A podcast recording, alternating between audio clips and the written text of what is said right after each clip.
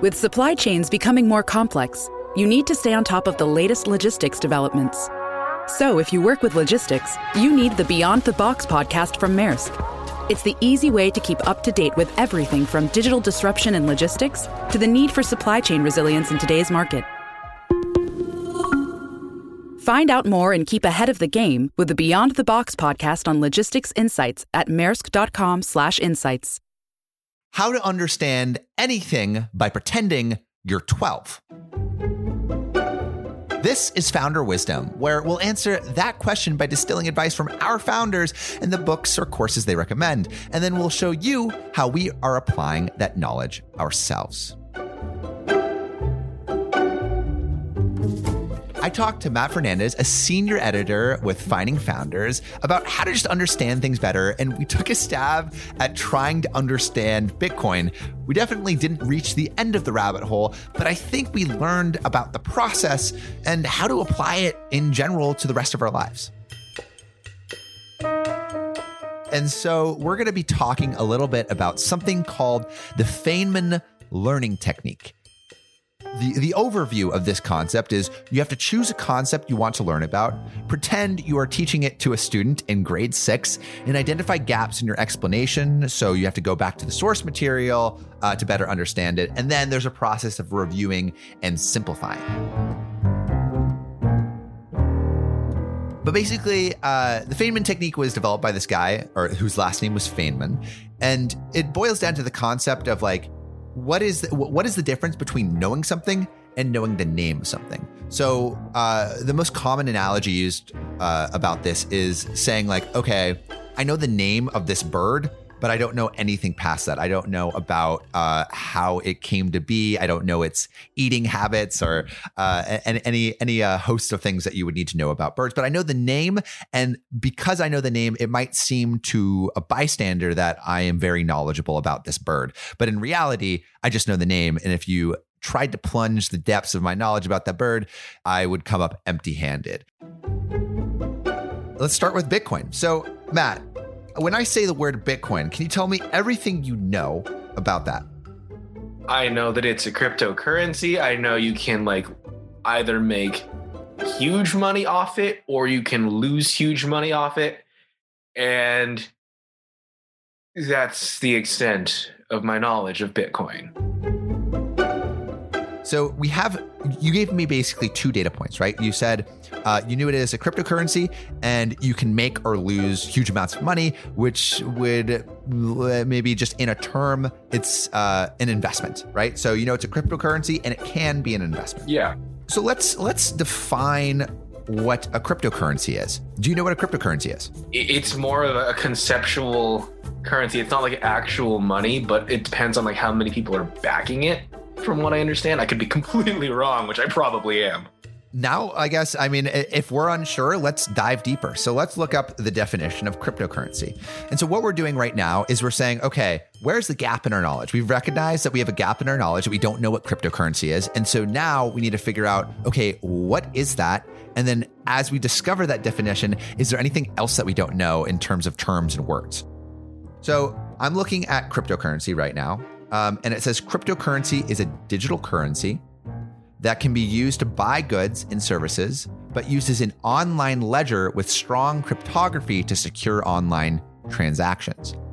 So the th- words that jump out to me are online ledger, cryptography, and I feel like those are the two main ones that jumped out to me. I, I don't know. Can, can you define any of those? I feel like online ledger might just be like the record of who's bought Bitcoin. That's that's what that's what I would initially guess it would mean just be, by knowing what like a ledger is as as a, a bookkeeping book. right. And and then the I guess the if you we peel back the onion on that, what an online ledger or how they do the online ledger is through the blockchain. Which uh, could you define that? No. All right, neither could I. So let's let's back this up. Oh my god, this is see see like I think we chose a really hard topic. Bitcoin is hard, dude. What I found is cryptography is the mathematical and computational practice of encoding and decoding data, which basically, to put it simpler, it's a bunch of computer stuff that either can show something or make it secret, right? And and what that does is when you reveal something that's like, oh, this person has money, and when you make it secret, it just makes sure that uh, that you can't like break into their account. Oh no, I'm I'm getting out of my depth here. Um, and uh, and so th- th- I think that's what mining does is it th- like the miners are encrypting, uh, encoding, and decoding all the data for the entire chain. As more uh, as more transactions are happening and more of the currency is circulating, the amount of work required to solve these intense problems uh, increases. You think? How are we doing so far, Matt?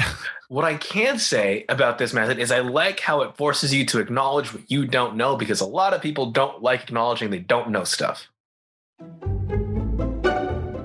And for now, I feel like we can stop right here. But what the, the process is, is is basically the same. What we're trying to do is look at like definitions and just say, does this make sense to me completely? Can I recite it and and try to teach it to someone who doesn't know anything about the topic?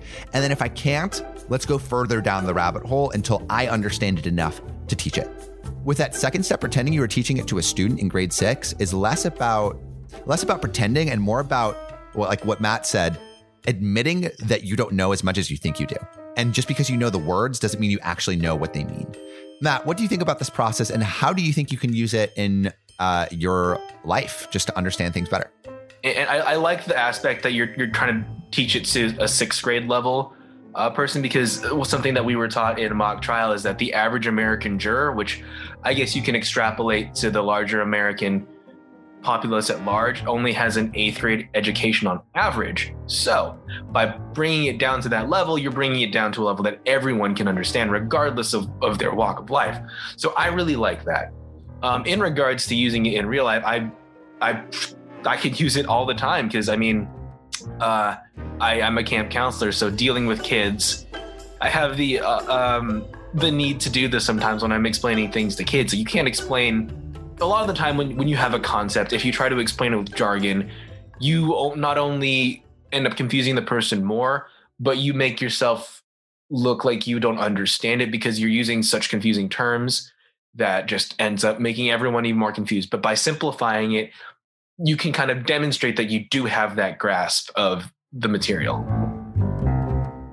I'm like fairly convinced that jargon is jargon is an invisibility cloak to mask your ignorance, and like at, the, the smartest people don't need to use that. And I don't think people like I don't think in general like anyone should use that. You should try to always make it as simple and easily digestible because if you understand the concept, you're able to distill it down to its most basic points.